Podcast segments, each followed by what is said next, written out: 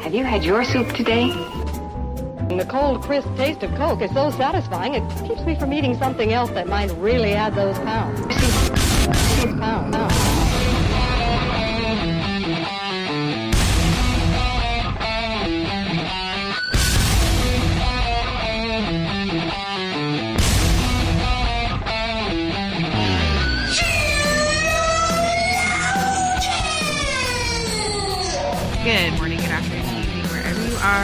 Welcome to our episode of Sheologians. We're here today to put the her in cult member. Oh, are we? Yes, because I'm going to talk about cult members. Okay.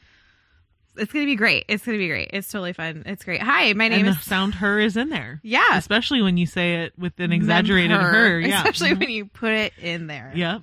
We did s- actually say, and I think it counts because we are saying we're here to put it.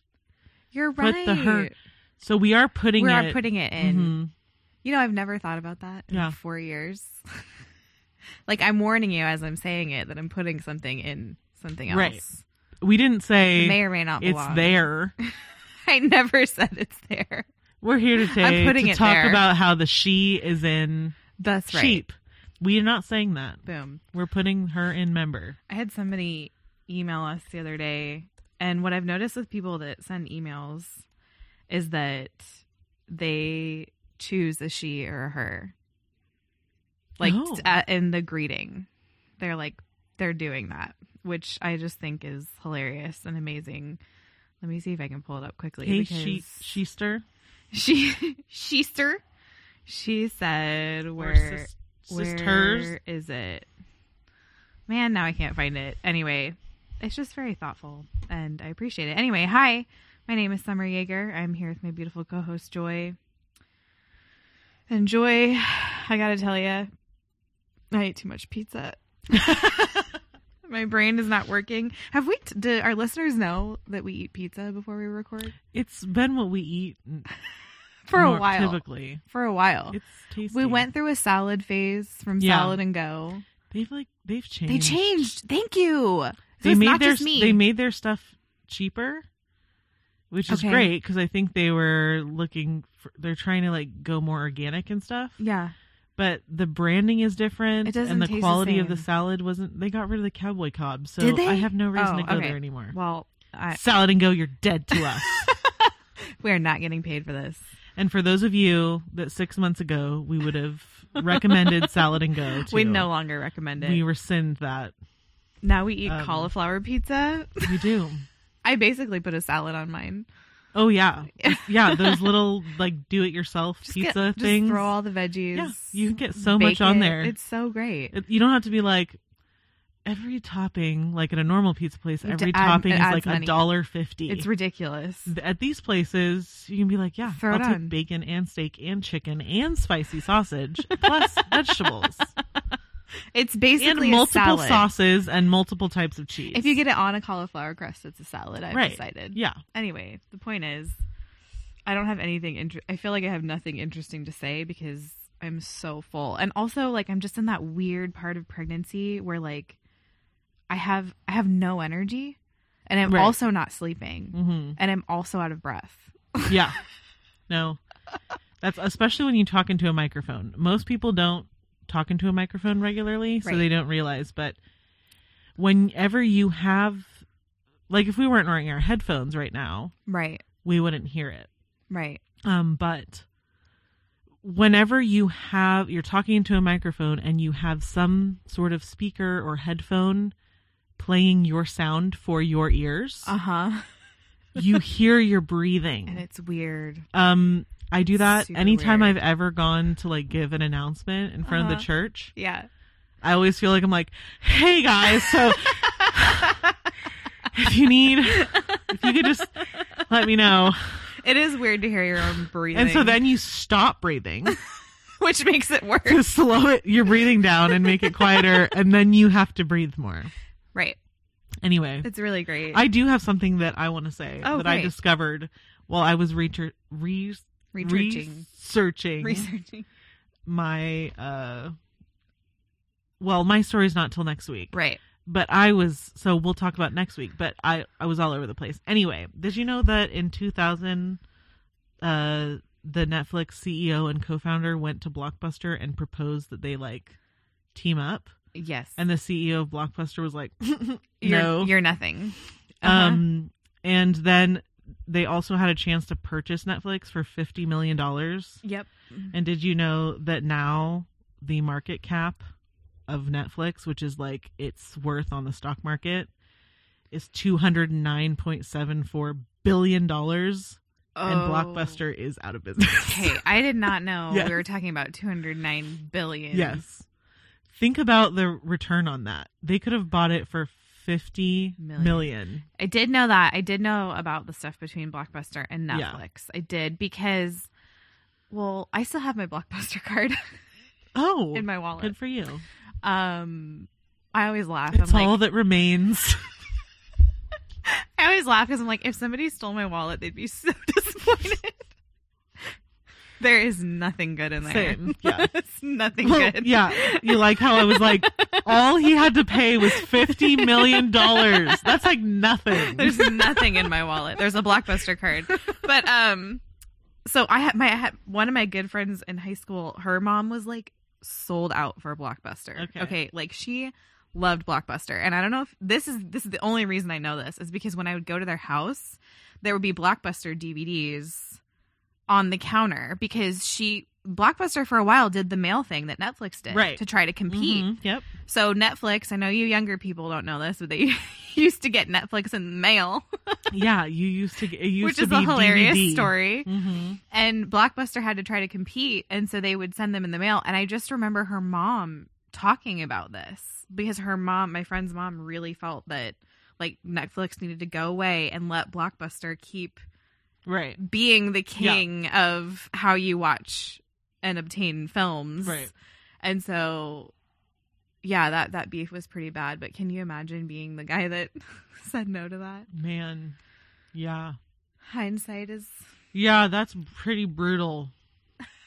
uh-huh. Because not that much longer after that, No, I mean Netflix just it just Netflix exploded. destroyed Well, the, everyone was streaming. getting DVDs mailed to them, hmm and then it was like a few.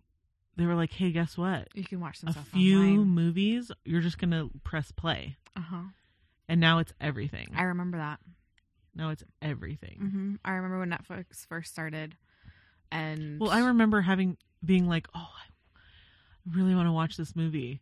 I guess I'll get it in 14 days when Uh-huh. they get it mailed to me." Uh huh. I switched as soon as they started doing the digital stuff, where Uh-huh. you- where you could just watch it online. I switched and I stopped getting them in the mail yeah. uh, to watch them Yeah. online. And I remember that happened right after I got my wisdom teeth taken out, which was my 19th birthday present. So I was 19, so it was 12 years ago. hmm Is 19 plus 12 31? I I you may as well be speaking a foreign language. I just hear numbers, numbers, numbers. Let's see. That's where my brain's at. Numbers. I actually can do math, but my brain is hearing those numbers and being like, "No, send it back." okay. Well, anyway, I was 19, and I it was so perfect because I had just gotten my wisdom teeth taken out, and I was exhausted, and I was just like, "Oh, I can watch that show on my computer because of that whole Netflix thing Right. that I have." Mm-hmm. Yep. Which was I had to sit at my desktop, and I remember sitting there, my my like chipmunk cheeks, Mm-hmm. sitting at my desktop. Like in so much pain, drinking something through a straw, Yeah. like Milkshakes, and watching. cream, I don't remember what I was watching, but watching my first show on Netflix on my desktop. It's pretty crazy how. Yeah, it was on Windows. I'm pretty sure it was Windows came. XP. There you I go. feel so old right now. Well, yeah, I'm even well, and I'm even trying to think like. I mean, man, like in 2000, that was a long time. That was, 20 a- years ago. 20 years ago. Almost 20, 21. 20 years ago, hmm these two guys were like, Blockbuster, come on. Yeah, we're gonna be. I'm we- also pretty sure places. when I found this piece of information, I'm pretty sure that one of them paid two and a half million dollars to like get in on the investment to be considered like a founder. Wow. I'm just like, man, take a two and a half million dollars and turn it into two hundred and nine billion Yeah. dollars. Well, it's changed how people consume content. Oh yeah, if you, I mean, and if you want to consume content now, you have to stream it. Yeah, And if you want to put content out, you have to be able to stream it. right, And that just wasn't the case. That wasn't true 20 years ago. Mhm. The mediums entirely No. changed. It was all there wasn't just no digital stuff. And now everybody's coming up with their own Can you imagine if, in order to listen to Sheologians, you had to be like sign up on our website and we would send you a CD Right. of this? it wouldn't be worth it. It would- it's no. barely worth it. no, barely.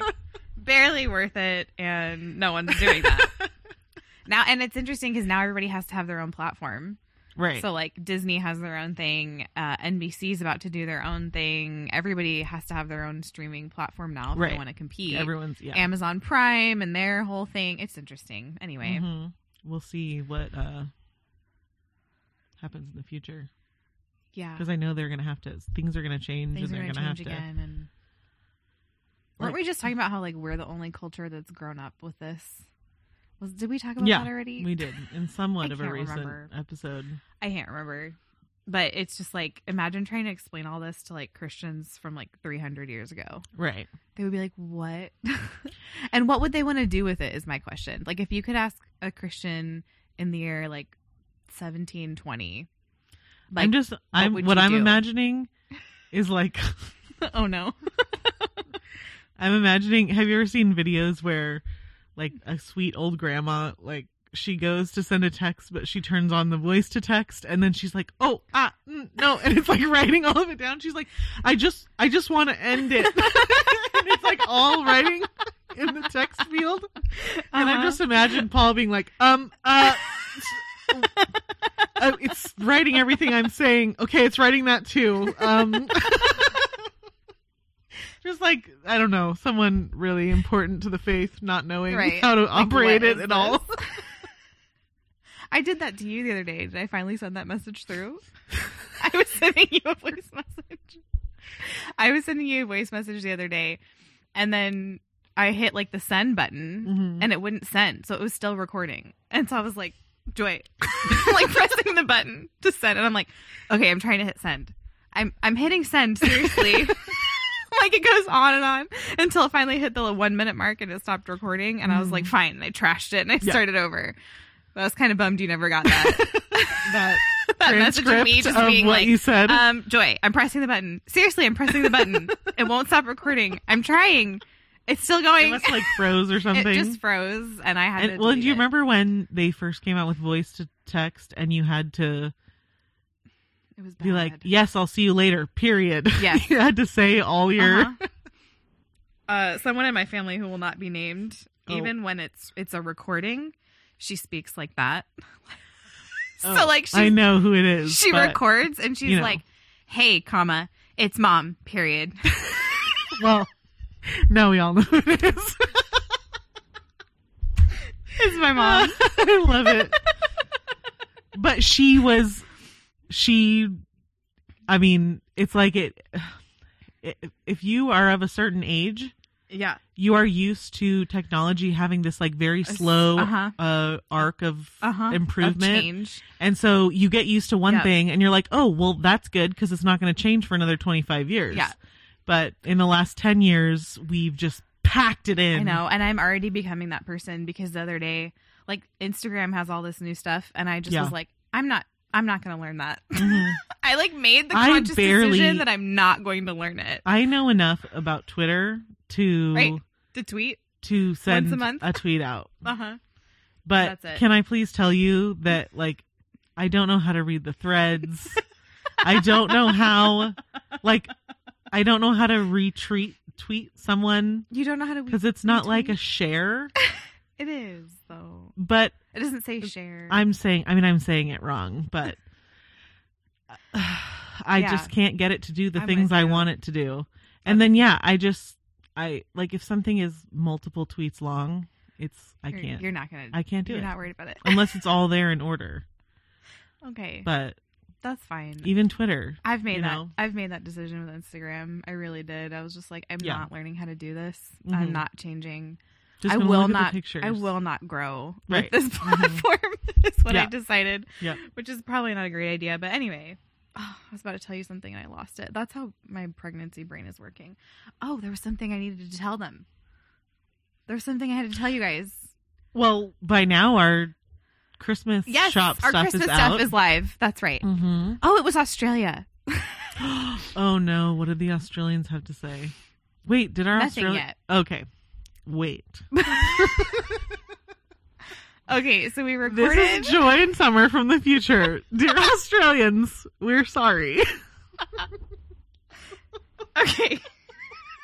so after we recorded with my dad last week, Joy was like, wait, do we need to apologize to the continent of Australia?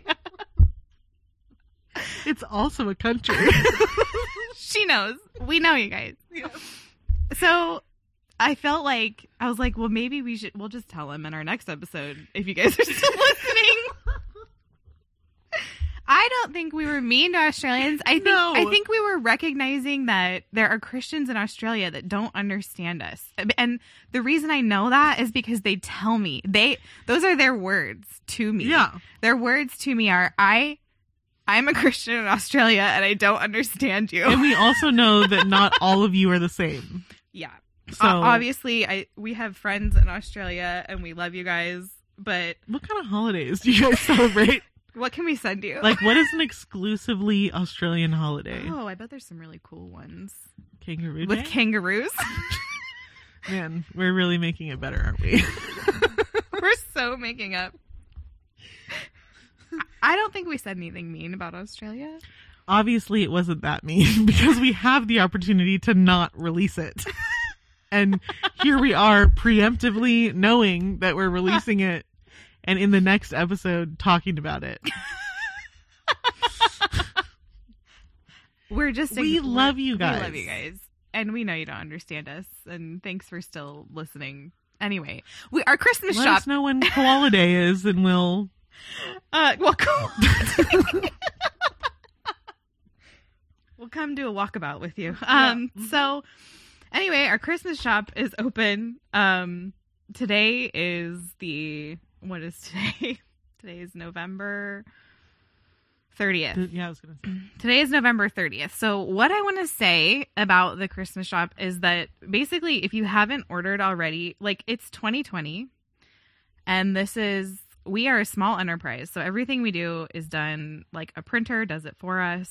They even really set a lot of our prices, they determine when everything is going to ship. It is out of our hands. And I want to say that you still have time to order but we can't guarantee at this point if you're listening to this when we release this that it will be, arrive before christmas Right. that is just the reality of shipping especially in 2020 and with lockdowns and blah blah blah so Well, and some people are getting their stuff pretty quickly, quickly. yeah yeah And then some people are just having to wait a little bit. Yeah. The last time I ordered something from the shop, I got it. I mean, it was way less than the standard two weeks. Mhm. But still, I just think with Christmas, I just want, I want you guys, If you're worried about getting something on time, you need to order it right this second. Right. Is what we're saying. or maybe go gift card. or, or go for a gift card. Um, but yes, the shop is open, shopsheologians.com. We, we know we have ridiculous socks with our faces on them. Our friend insisted that yes, we put those that in was the all shop. for him. And they're hilarious. So enjoy. And we've got ugly Christmas sweaters that are kind of cute, and, And that apron. The apron's really cute. Mm, I Mhm. like the apron. The apron is like grown up Sheologians. Mhm. I bought one to gift. Ooh, very nice. It's a gift for someone. They, they don't listen to the show, but they want it. So, so I can say that. anyway, so enjoy the shop. That's shopsheologians.com. You can leave us a voicemail at 470 465 0475. And yeah, I'm to, I'm here to tell you guys a story. So, um, Joy, you and I already talked about this a little bit today, actually. Oh yeah. Yeah, we did, which is good because now I know you know a little something about this. Oh, I was wondering if you were gonna do that. yeah, I am. I am. Because man, I've been watching this one for a while. Um So I'm going to talk about the Nexium cult. hmm Very excited.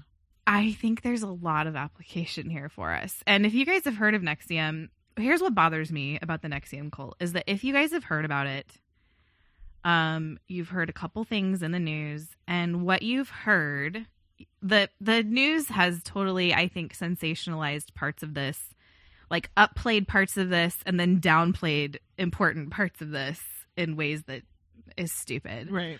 Um, but when you call something a sex cult, it's going to get people's attention Right. more so than oh the the Nexium MLM Right.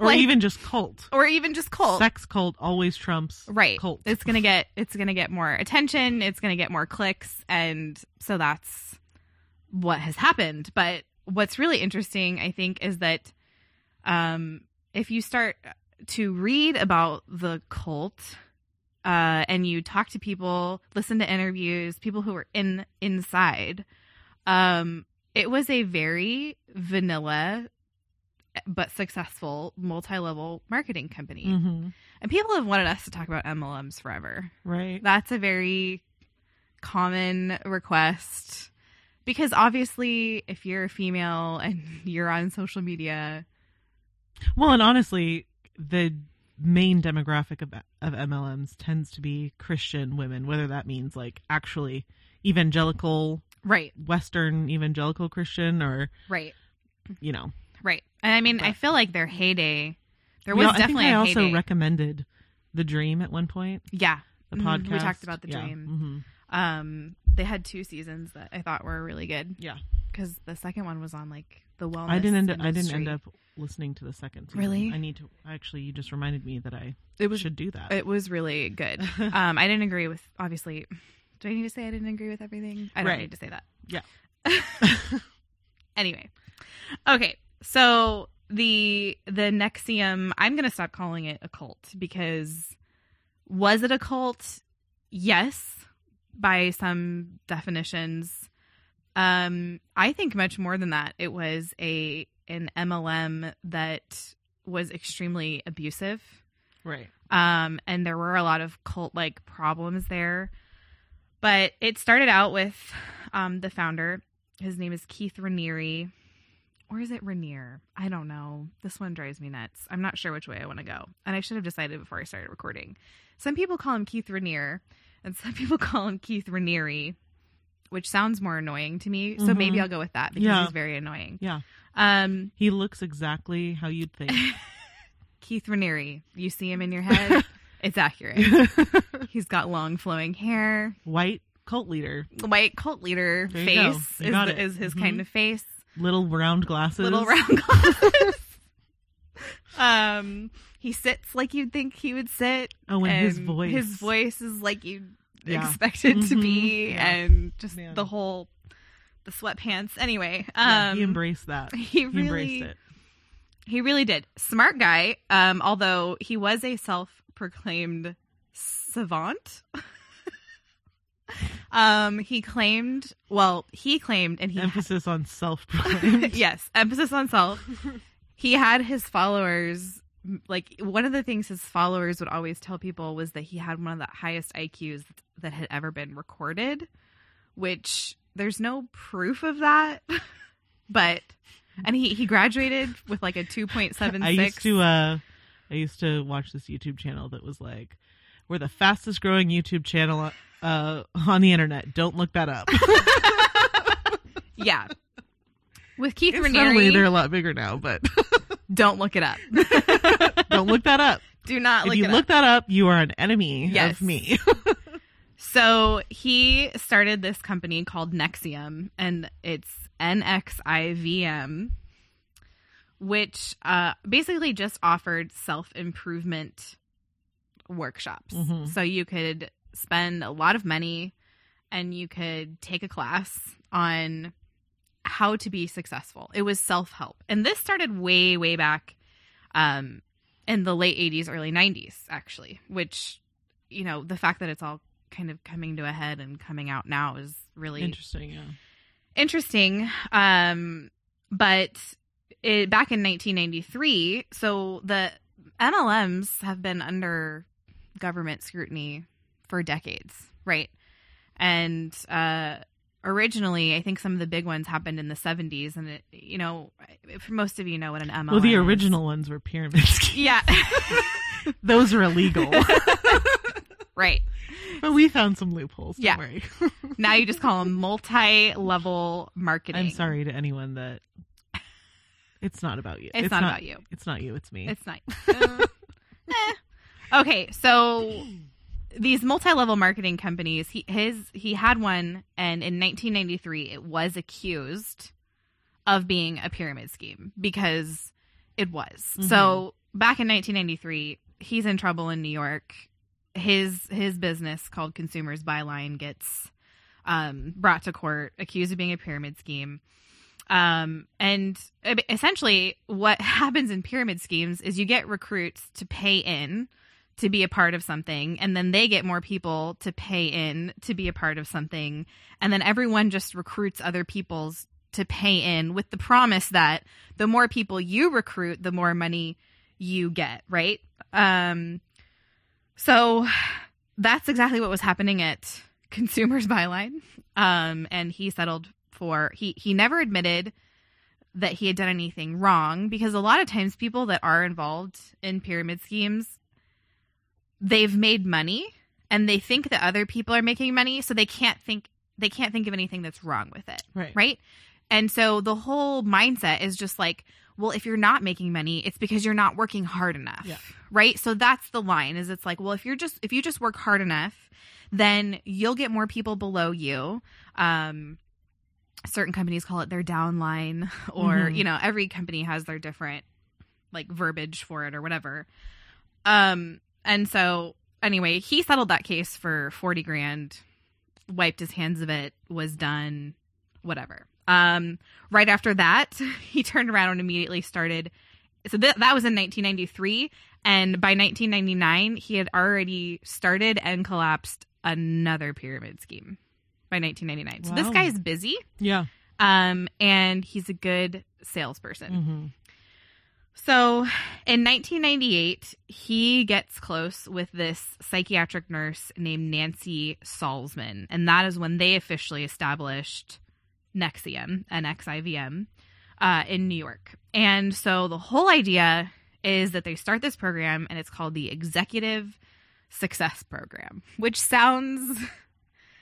I would love to be the executive of some success. Of success. Like, yeah. Mhm. who doesn't want to be who doesn't want that um and the idea was that you you learn how to psychologically you like hack the brain Right. so we're talking about brain This hacking is also a big thing during this time. right Like self improvement, self help, huge kind thing. Thing. now we and if you didn't we, have we've moved money, on to help to self-care but right? anyway, Yes, yeah. If you didn't have money, you bought a book. If you had money, you joined. you went group. to these right um so basically you would go spend a weekend on these work these workshops in the executive success program and you are were supposed to learn how to how to break down your psychological and emotional barriers um, and what was really interesting to me is when you go to these workshops um, you have to refer to uh, nancy salzman as your prefect so, pre, which is, I only knew about that word because of Harry Potter, Right. which I thought was, but I, I've never heard anyone Yeah. Demand to be called a prefect. I think it's a um, more common thing in like a- the UK. British term. Mhm. Um, and Keith Raniere would only accept being referred to as the Vanguard. So they had names for themselves. You also had to wear sashes Yes, the sashes. to delineate where you belonged in the pyramid, the food chain, the how long you'd been there. Um, so it had some it had some qualities of it that were almost religious, right? hmm So you're supposed to give this certain amount of due, you're supposed to wear this certain thing. Okay. So And if you think it's silly, you're not trusting the process. right, right. You're You you're need to just embrace this. Get over yourself. You're being defensive. Wear the You're scarf. right. Just wear the sash. Um, so Nexium taught some very basic things, right? Ha- some of the some of the things that they would have championed, like we all would just be like, yeah, obviously. Some Mhm. of the main tenets were like, have compassion, work Good. hard, control your emotions, um, don't allow stress to stop you from moving forward, you know. And so, a lot of when you first walk in the door, the I mean, when you hear those things, you're like, well, yeah, like that's not That's what I'm here for. I'm here for success, the success package. success so that all that makes sense. is what I'm looking for. Every single one of us, our whole lives, has at some point or another realized we're not in control of our emotions. How do we Right. how do we fix that? Blah blah blah. Um, and so thousands of people, thousands were coming to take these these weekends and these classes. Um, and you know, if that's all they were teaching, it really wouldn't be that much of a problem. But there were a lot of new new age ideas sprinkled in there. So, like I mentioned, there's that idea of like mind hacking um, that can get a little weird. Um, and then there were a lot of the further you got in, the more intense the classes got, the more strange they got. So, um, eventually, he had so many people around him, and his organization was just getting bigger and bigger and bigger uh, to the point where, you know, he's making the news.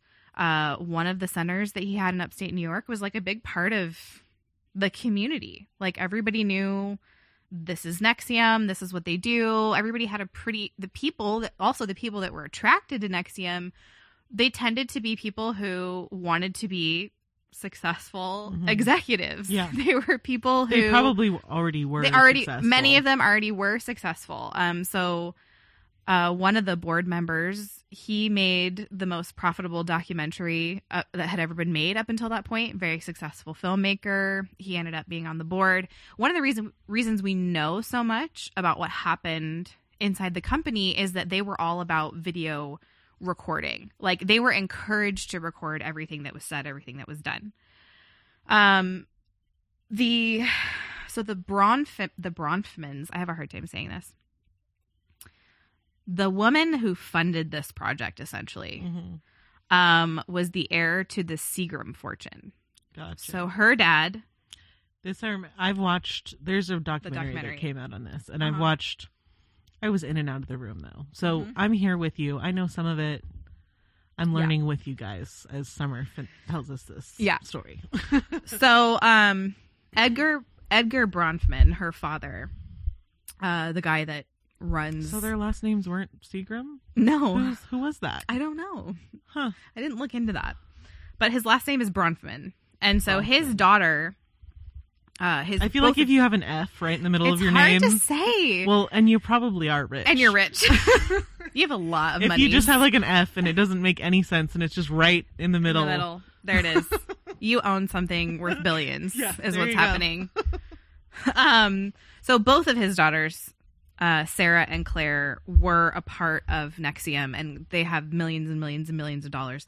And Clare was the one who who basically funded. So like somehow Keith Raniere and Clare Bronfman cross paths, and he just he can sell, and so he Mhm. got her involved in this. Um, and her dad, Edgar Bronfman, like he was very vocal in the early thousands uh, that he believed his daughter was a part of a cult. So even though Keith Raniere has gone to court multiple times, he's been accused of all these um, unethical practices, all this stuff. He's still making millions and millions of dollars. He's still attracting, I mean, people from Hollywood. He's attracting people who are very successful, and he is able to sell this executive success program and build all these facilities. And essentially, what would happen is, in order to to climb up the chain in the company, guess what you had to do? Pay money. pay money. you had to pay a lot of money. Yeah. Um, and then the more recruits you got, they were supposed to pay money, and you were supposed to get some of that money. Okay. But the people that were starting to climb up the chain, they would start teaching the executive success programs. Um, you know, after they had earned certain sashes. I mean, as I'm explaining it, it sounds crazy, right? Like this is so clearly a scheme. Right. Um, but the way that they moved you slowly through it, Yeah. the way that their language was, you didn't see it happening until Right. one day you realize you're a whole person who has a job. You're spending 12 hours a day on this, on recruiting people, on teaching classes. You're not really getting paid for it. Um, it's just like with any other ML- MLM, unless you have thousands of people Right. below you, you're not making any money. You're putting The money clo- uh, in. the closer you are, like to the ground floor, you're the more well. The closer you are to the top of the pyramid, the more money you're going to make because you Right. have more of a market to Right. of people to get into this Right. thing. That's how it works. Right. And if you're at the bottom of the Mm-hmm. triangle, Yep. then there's not anyone left Right. underneath you. So that you're not, you're going to feel like y- the promises you were given Right. aren't, you know, those aren't coming true. They're not coming true. Yeah. And it takes you a while to figure that out because you're told the Right. whole time that the problem really is you. right. Like the reason this is happening is because of you. It's not because of the system that we've set up Right. that doesn't make you any money. Anyway, um, so again, we're still in the early 2000s. In 2009, um, some of the original board members of NXIVM they drop out and they uh, go to court. And essentially, so he's taken to court again. I mean, the guy's in court all the time. Hello, hi, red flag, Scammer.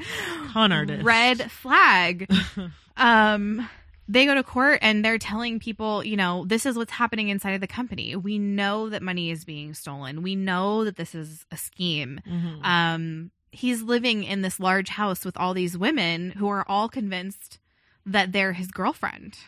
Wait, what? Like Yeah. all of a sudden people these red flags are being thrown up, but he's such a smooth talker and you know he's somebody who is successful financially who owns a, a large organization that ceos and executives and hollywood people are a part of so people aren't believing what they're seeing Yeah.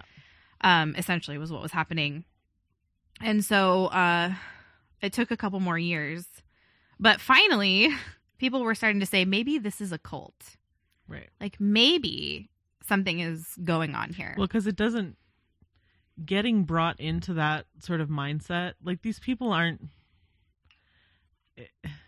They aren't like broken weirdos. right. It doesn't happen overnight. It take it's a Mhm. pe- process. Yeah. He's grooming them, and he's Right. set up this situation to groom people, Yep. so that he can, um, be predatory. yeah, Uh, and so that doesn't always reverse itself overnight. overnight. And that's actually one thing I wanted to talk about was um there was an actress who uh she joined NXIVM and she met her husband there. They got married and there, you know, it got to the point where their entire social circle was made up of people who were a part of NXIVM. That was who they spent time with. Right. that was what they did. Um, her husband was high up enough in the company that he actually was making money.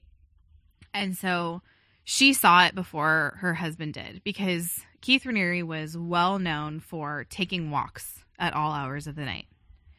And so one night he texts her and he's like, it's like two o'clock in the morning. He says, let's go for a walk.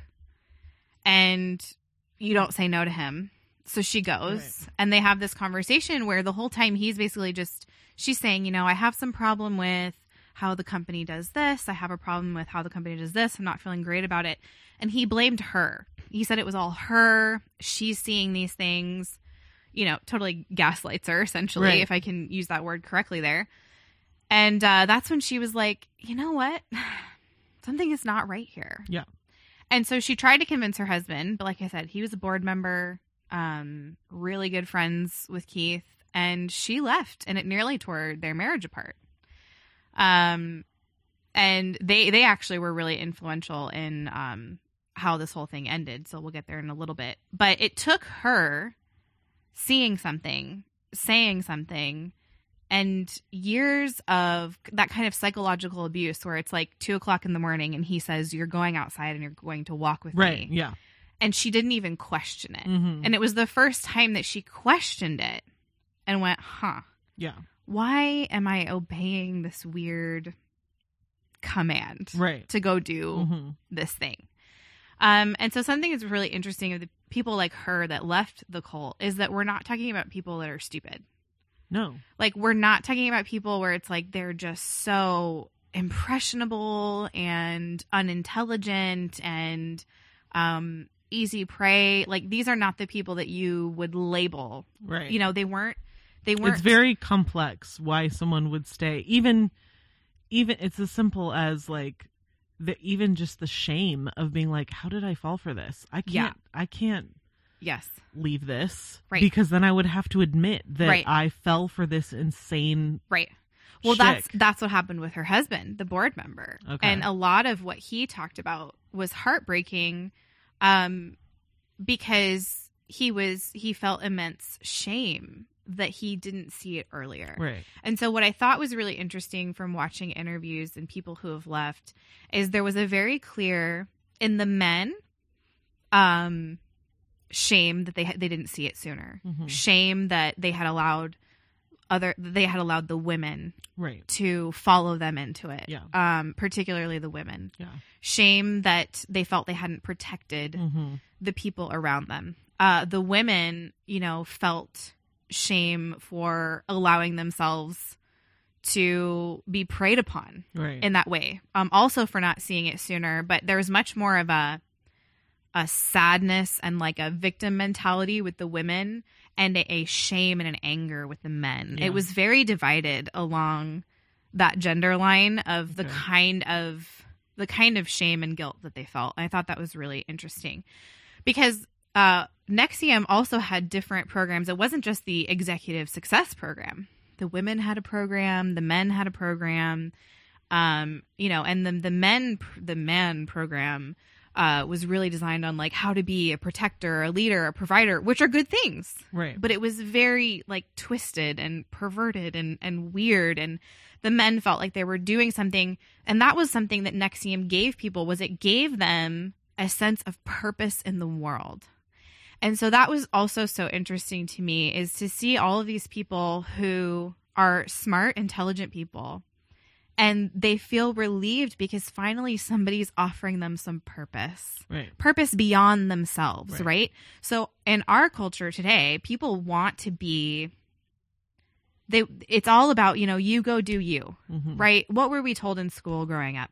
You just need, you know, grow up and go to college and put off family and put off marriage and you need to travel and see the world and it's all about how to serve you. right And what to we're fulfill your human purpose Right. which is to do things that humans do to like entertain yourself travel essentially. and learn and Right. all that And so we have this whole generation of completely unmoored, unanchored people who are looking for some kind of purpose beyond what's the most fun thing I can think of doing today. Right. And and then you throw fellowship into the mix and then you throw community into the Mhm. mix. And what do you have? You have a group of people, you have people who are ripe for this kind of manipulation because they think they're being given something meaningful and valuable and worthwhile and they're going to be world changers. Well, that's how the really um that's how the really really dark stuff happened with a group of women who I thought it was so interesting how it was framed. But you know, um, one of the survivors was talking about how, you know, how there's we we all believe. She said we all believe there's like secret societies of powerful people in the world that really operate things, which I thought was interesting. Mhm. And I'm just going to move on. do, do we So based on that, okay based on that that based on that idea that there are small groups of powerful people that truly control the world Mhm. they were going to they were creating a small group of women who were going to be really powerful and control the world Mhm. and the way it was framed was you know we we want to shape the world for better we are going to grow ourselves personally so that we can become the people that help shape the world Right. for good okay what you have to do to be a part of this group is become a slave So you have a person above you, surprise, surprise, who is in control of your every moment of the day. Like if you want to eat, you have to text them and be like, Master, may I have 90 calories of grapes or, you know, Right. whatever it is. And you had to have a certain calorie count and you had to work out a certain amount of times and you had to get up. You had to do things called penance um, in your relationship. So, say, like, um, one of the married couples testified that, like, if one of them had been, you know, hadn't done what they were supposed to do that day, that they would, you know, as an act of penance, they would sleep on the floor next to the bed for a week instead of in the bed. Right. So, all, but, and the idea was that you're training yourself to be better. Right. Right. I mean, it's just works righteousness all over Mhm. the place. Yeah. Um, and so inside this this cult, uh, the women's section that was secretive, um, yes, they were supposed to sleep with Keith Raniere. They also got branded with his initials. Um, they weren't initially told that it was his initials. Like you kind of you couldn't really tell. Yeah. Um, it just looked like a brand. Um, they did it without any kind of anesthesia, and it was Well, part of And a they didn't do. They used this is this was the very. I remember this part from the documentary. uh-huh. They didn't use a brand. They used a soldering Mhm. iron. They didn't just like stamp them. Like they slowly. Like I'm pretty sure it took a half an hour. That's nuts. a half an hour to do. And where they did it would be excruciatingly painful. Yeah, thin skin, awful, just awful. Yeah. And uh, but it doesn't. It didn't happen overnight. No. And they would. Tr- you, would, be get to this meeting, point after years, Right. Well, and then you'd be meeting, and then they would transport you somewhere, Mhm. and you'd be naked, and you couldn't leave. right? You were kidnapped. You were and essentially- you then they would convince you to Yes. let them administer Yes. this. They knew exactly what they were doing. Yep. There were, yeah. I mean, it wasn't like you walked in and they were like, "Here, here's what's going to happen." Do you want to be branded? Right. No. No, that's anyone- not how it went. anyone who consented to be branded didn't actually consent to be Right. They couldn't. They weren't allowed to leave Right. where they were. They had no transportation or clothing. right. And this was being done to them by people that they had known for years and Right. trusted. Yes. And before they got to that point, they had to give what they called collateral. Right. So you had already given them something that you didn't want people to have. So now they had even more power. They were blackmailing They were blackmailing them you. large scale. Like if you want to know why these people didn't leave, they Right. couldn't leave. Right.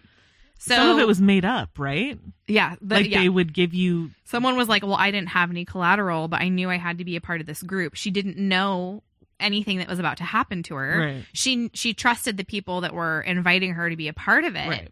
But you know, they were like, "Well, if you don't have any collateral, just make something up." hmm And so she did because she was like, well, if this is what I have to do, it's not real anyway, Right. but I want to be a part of this group. I want to make the world a better place. And place. she wasn't expecting to be branded on the other side. no, she wasn't expected to be kidnapped and Yeah. branded. And that was, I mean, obviously, thankfully, that was her breaking point, but it wasn't everybody's breaking point.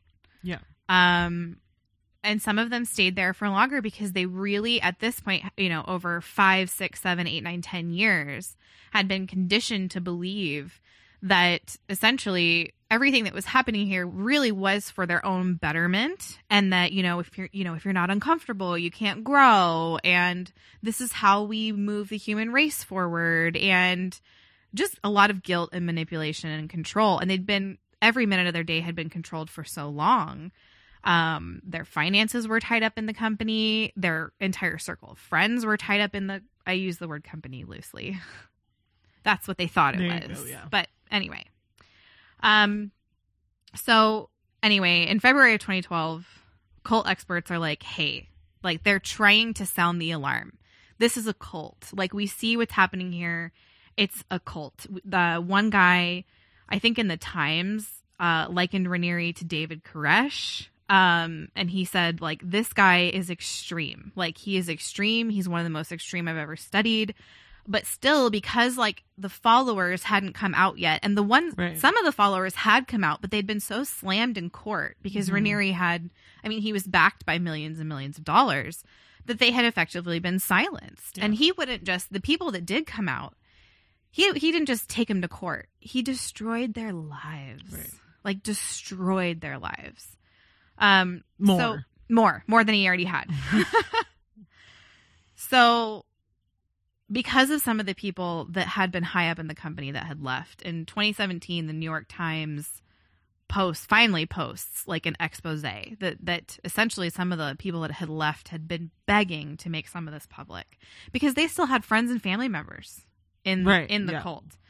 Um Isn't one of the ladies in the documentary? She has a daughter, a daughter, that's Yeah. in it, and that's why she's Catherine Oxenberg. involved. Okay, So her mom, I'm gonna get this wrong. Her mom is some kind of royalty, Danish. oh royalty. yeah, that's right. Okay, yes, I remember that. And she was um she was an actress in the 70s Okay. on that soap opera. Yeah, and so her daughter was in it. Um, and Andy Mack, the actress from Smallville, oh yeah, that's right. That's right. she. Yeah, I'll get there. I'm sorry, not Andy Mack. I'm pretty sure it's a Disney character. Allison Mack. Oh okay. yeah, no, I remember. I totally. Wow, My bad. I think I saw less of this than I thought I did. So Allison Mack, um, she was kind of the she was the leader of DOS, and DOS was what that group of women Okay. called themselves. Mhm. Um, and it stood for dominant over subservient. DOS. That's what the group was. And it was this quote like sisterhood, like an inner sisterhood. Right. And so women that had left that, um, they talked about the submission and like the obedience practices and the masters that they would have to report to and how they were encouraged to recruit slaves. Mhm. Um, and at the very top of that pyramid was Allison Mack, the actress from Smallville, and Keith Raniere. Um, and so unfortunately, once even once that came out in 2017, which they they wanted it to come out around the same time as Me Too, because all that Oh, stuff yeah, had just happened right. with um, what's his name? Epstein? No, Weinstein. No, Weinstein. Mhm. Uh, yeah, the Steens. Yep. all that stuff had just happened with Weinstein, and they were like, maybe we can get people to care about this. Even Right. though this came out in 2017, nothing happened until the spring of next year. And it really was because the people that left continued to pursue it. They're trying to bring media attention. They want their friends, especially the the, the ladies in DOS that were being treated like slaves. They wanted them out of it. Um, and so finally, in March and April of 2018, both Raniere and Allison Mack were arrested um, for sex trafficking and racketeering. Uh, Raniere, when he caught wind that he was going to get arrested, he fled to Mexico. he was found hiding in a closet in a resort in Mexico. I mean, such like a weird, gross little. He's a gross little person. Yeah. Um, and Mack tried to take the fall for Raniere. Oh, if you want to know So the level of brainwashing She was really wow. that was going on there. Um, she is still staying by that. Uh, she basically was like, listen, the brand was no more intense than getting a tattoo. And we're really just all about women's empowerment. And that's all that this is. Except for you choose to get a tattoo. Right. right. They don't kidnap you and make Right. it so that you can't go Right. anywhere when you Yep. get a tattoo. Right. So all of that to say that so that was in early 2018 and really over the next year and a half the wheels just started to fall off. So Nancy uh, Salzman who was the prefect um you know head head top of the top up there with Raniere um she gets arrested. Last I knew, she's on house arrest because she's going to trial as well. We're talking kidnapping, racketeering, money laundering, sex trafficking. I mean, all of this stuff has come out since then. Um, and just a couple weeks ago, uh, Keith Raniere was sen- sentenced to 120 years in prison for sex trafficking and other crimes. He also was ordered to pay a 1.75 million dollar fine. He's 60 years old, so that's essentially all of his money and a life sentence. Yeah, man. So, okay, here's why I think this is I think I what I don't want to do is I don't want to like look at a story like this and just be like, well, these that's really gross and these people are stupid and let's move on. Um, because I think that it should tell us something about humans and about the people around us that these very these very all of us are looking for meaning. All humans are looking for meaning. When you read the when you read the interviews about people who are, who left they're so hurt because what they really believed they were finding in this in this group in this cult uh was a purpose a life purpose how to fulfill what they're here for. And you can see the pain in their eyes and in their words now that they've realized that they were lied to and that and one of the guys that like broke my heart he was just like i don't know what's true anymore and i can't Right. trust myself Yeah. um Yeah. That's, I know it's really, really hard for people to think like, how did I, like, if I fell for that, then what how what else could i fall for Yeah. And but isn't that like we all want we all inherently want to be part of some kind of community, whether or not it's a very small community or a large community or a goal oriented community or a more philosophical community, we all want to be a part of a group and to be accepted into the group and to have a purpose outside of ourselves. Even if we think we don't. Right. Like even if even if you try to self tell yourself that you don't. And I think we it just demonstrates that we're all born desperately desiring to be made right. We all want to be made right. Right. And we all want to be at peace.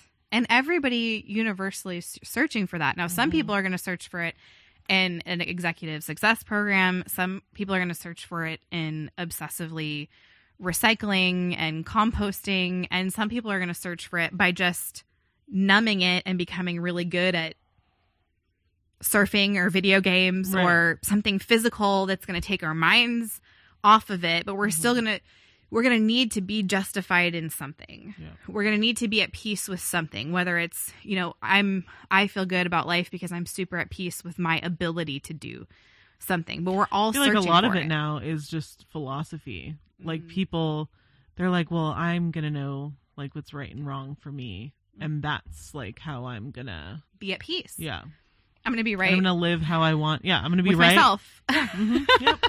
i'm going to be made right with myself that's my greatest need is Yeah. me I mean, um and i think that there is a lot of I, i'm not trying to we're not trying to do an episode on mlms No. obviously as christians and this is what we've just discussed in this episode is very different from your standard MLM. For as much as we joked about it, we're certainly not. I understand that not every MLM is doing what NXIVM is doing, Right. nor do I think that every MLM is evil on that level or Right. anything akin. What I'm saying is, if you're involved in an MLM, we don't care or hate Yeah. you or anything. but you do need to be wise and be discerning because um, a lot of ML- MLMs are pyramid schemes, and it, you can very quickly become that person who is just telling everybody in your downline, "Well, if you just worked hard enough." Right. The problem is you. Yeah. and you that's not have to true. at some point you have to be responsible for taking advantage of other people and being taken advantage of because Right. it will lie it with you like at the end of your life right, it's going to be you before god not right. everyone else and you before god you know Right. And I think um as Christians we shouldn't be prey. We shouldn't be prey to um new age practices. We shouldn't be prey to um wicked pyramid schemes and the reason that we shouldn't be prey is because we should be rooted in the word enough to be discerning. We shouldn't be you know, first John 4 says to don't believe every spirit, but test the spirits Yeah. to see whether they're from God. Because there's a lot of false prophets out there. There's a lot there the Bible tells you there are a lot of false prophets out there. Um we should be trained. We should have power of discernment, trained by constant practice to distinguish good and evil. That's from Hebrews 5. And I think that part of what we should recognize is that it's the Christian life that offers these things that people want. It's it's Christianity that that feeds the soul. It's Christianity that offers meaningful community. It's only Christianity that offers real justification and peace. Like we have all of those things. We shouldn't be like, "Hey, join my MLM because then you can you know, we shouldn't be better evangelists for the mascara that we're selling Mhm. than for the gospel Right. and our own Christian witness. And when we see these people getting trapped in in these I mean walking into the trap of these cults Yeah. and also getting trapped. Yeah. I'm I'm not going to remove responsibility from either party. Um you know, we should be able to diagnose what's happening there, what the solution is, how to be helpful, and how not to walk into one ourselves. Right. Yeah, d- we certainly don't walk into one because you were looking for it right. already. don't Right. don't keep looking for an objective Right. standard. You have it. Right. And ultimately anytime that you see you see the world offering something, you have to know it's a cheap counterfeit. right. Like you can't go to an executive success program and truly become the master of your emotions because the only way to know to diagnose you and yourself is to know the one who made you. So if they're not teaching you about that, sure you might Right. you might be able to learn some hot tips and tricks. Right. I I believe that. Yeah. But are you really going to deal with the problem, which is sin? Yeah. No. Mhm. And so we should not be a prey. We should not be prey to that, uh, no matter what form it's coming to us in. That's all. Cool. That's all I have. I feel like I just talked for a really long time. Did, did I? I don't think you did. Oh, okay. I Yeah, I feel like it was we- it two hours? Because it. I have no sense Who's of the time. president? I, who is Ah. the president? That joke's not quite so funny anymore because we don't know. really not funny anymore. Anyway, that was a little heavy. Um, how do I uh, how do I recover? I know that? that's always the that's always the the struggle, right? That is the struggle. It, I'm it's struggle trying to be number one coming back from interviews that we've recorded separately from the intro and outro. Yeah. Struggle number two, Uh, ending on a a weird on a note. chipper note Chipper. when you're just like, mm, Well, I hope it was encouraging though. I, I really do hope that that it's encouraging to to think through these things and, and maybe consider um how we we might keep from being prey because wow that was awful Yeah. that was really awful Yeah. anyway well hey you can leave us a voicemail our voicemail number is oh i know how i can change this our voicemail number is oh. 470-465-0475. And hey, it's the Christmas season, you guys. So Merry Christmas and we'll see you next week. See ya.